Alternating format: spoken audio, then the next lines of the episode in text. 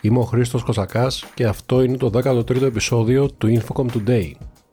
Η SmartPress διοργανώνει στις 14 Ιουνίου το δωρεάν webinar All About Digital Transformation, χρηματοδότηση, τεχνολογίες και οδηγός επιτυχίας. Μείνετε μαζί μας μέχρι το τέλος του επεισοδίου για να μάθετε περισσότερα η πλειονότητα των χωρών της Ευρωπαϊκής Ένωσης απέρριψε το αίτημα των μεγάλων τηλεπικοινωνιακών παρόχων, βάσει του οποίου θα αναγκαστούν οι εταιρείες του Big Tech να συνεισφέρουν στις επενδύσεις που απαιτούνται για την ανάπτυξη του 5G και της ευρυζωνικότητας. Σύμφωνα με δημοσίευμα του Reuters, κατά τη διάρκεια συνάντησης που πραγματοποιήθηκε στο Λουξεμβούργο με τον Thierry Breton, επίτροπο για θέματα εσωτερικής αγοράς, οι αρμόδιοι υπουργοί από 18 χώρες είτε απέρριψαν την προτινόμενη επιβολή ενός τέλους, είτε ζήτησαν να πραγματοποιηθεί μελέτη για την ανάγκη και τον αντίκτυπο ενός τέτοιου μέτρου. Σύμφωνα με τις ίδιες πηγές, η Γαλλία, η Ελλάδα, η Ουγγαρία, η Ιταλία, η Ισπανία και η Κύπρος βρίσκονται μεταξύ των 10 χωρών που υποστήριξαν την ιδέα.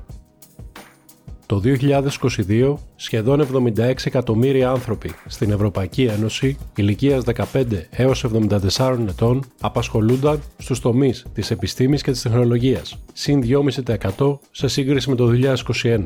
Από τα 76 εκατομμύρια άτομα που απασχολούνταν σε αυτούς τους τομείς, το 52% ήταν γυναίκες. Οι γυναίκες εργάζονταν κυρίως στον τομέα των υπηρεσιών, με εξαίρεση τη Μάλτα, όπου μόνο το 48% των γυναικών εργάζονταν επί του συγκεκριμένου τομέα. Στην Ελλάδα ο συνολικός αριθμός έφτασε τα 1,2 εκατομμύρια, με τις γυναίκες να φτάνουν τις 622.700, ξεπερνώντας το 50% του συνόλου. Σε μια προσπάθεια να καταπολεμήσει την παραπληροφόρηση που διαδίδεται μέσω του διαδικτύου, η Ευρωπαϊκή Επιτροπή ζητά από εταιρείες τεχνολογίας όπως η Google, Facebook και TikTok να αρχίσουν να προσθέτουν επισημάνσεις στο περιεχόμενο που δημιουργείται μέσω τεχνητής νοημοσύνης, πριν τεθούν σε ισχύ οι νόμοι για την ψηφιακή αγορά. Οι υπογράφοντες που διαθέτουν υπηρεσίες με δυνατότητες διάδοσης παραπληροφόρησης που δημιουργείται μέσω τεχνητής νοημοσύνης θα πρέπει με τη σειρά τους να εφαρμόσουν τεχνολογία για να αναγνωρίζουν τέτοιο περιεχόμενο και να το επισημαίνουν ξεκάθαρα για τους χρήστες, όπως δήλωσε η αντιπρόεδρος για θέματα αξιών και διαφάνειας, Βέρα Γιουρόβα. Οι πολύ μεγάλες διαδικτυακές πλατφόρμες και οι μηχανές αναζήτησης θα πρέπει να εντοπίζουν εικόνες, ήχο και βίντεο που αποτελούν deepfakes και να τους προσθέτουν την κατάλληλη σήμανση από τις 25 Αυγούστου. Οι χρηματοδοτήσεις προς ευρωπαϊκές τεχνολογικές startups θα μειωθούν κατά 39% μέσα στη φετινή χρονιά, σύμφωνα με στοιχεία από έδωση στη δημοσιότητα ή ατόμικο. Πιο συγκεκριμένα, η χρηματοδότηση για τις ευρωπαϊκές νεοφυείς επιχειρήσεις που βασίζονται σε venture capital κεφάλαια αναμένεται να παρουσιάσει πτώση από 83 δισεκατομμύρια δολάρια το 2022 σε 51 δισεκατομμύρια δολάρια το 2023. Αυτό οφείλεται σε μεγάλο βαθμό στην υποχώρηση των Αμερικανών επενδυτών. Τα Αμερικανικά κεφάλαια αποτελούσαν προηγουμένως ένα σημαντικό μοχλό ανάπτυξης της χρηματοδοτικής δραστηριότητας στην Ευρώπη και πολλά αξιόλογα VC από τη ΣΥΠΑ έχουν εγκατασταθεί στο Λονδίνο για να ενισχύσουν τις επενδύσεις τους στη γυραιά Ήπειρο.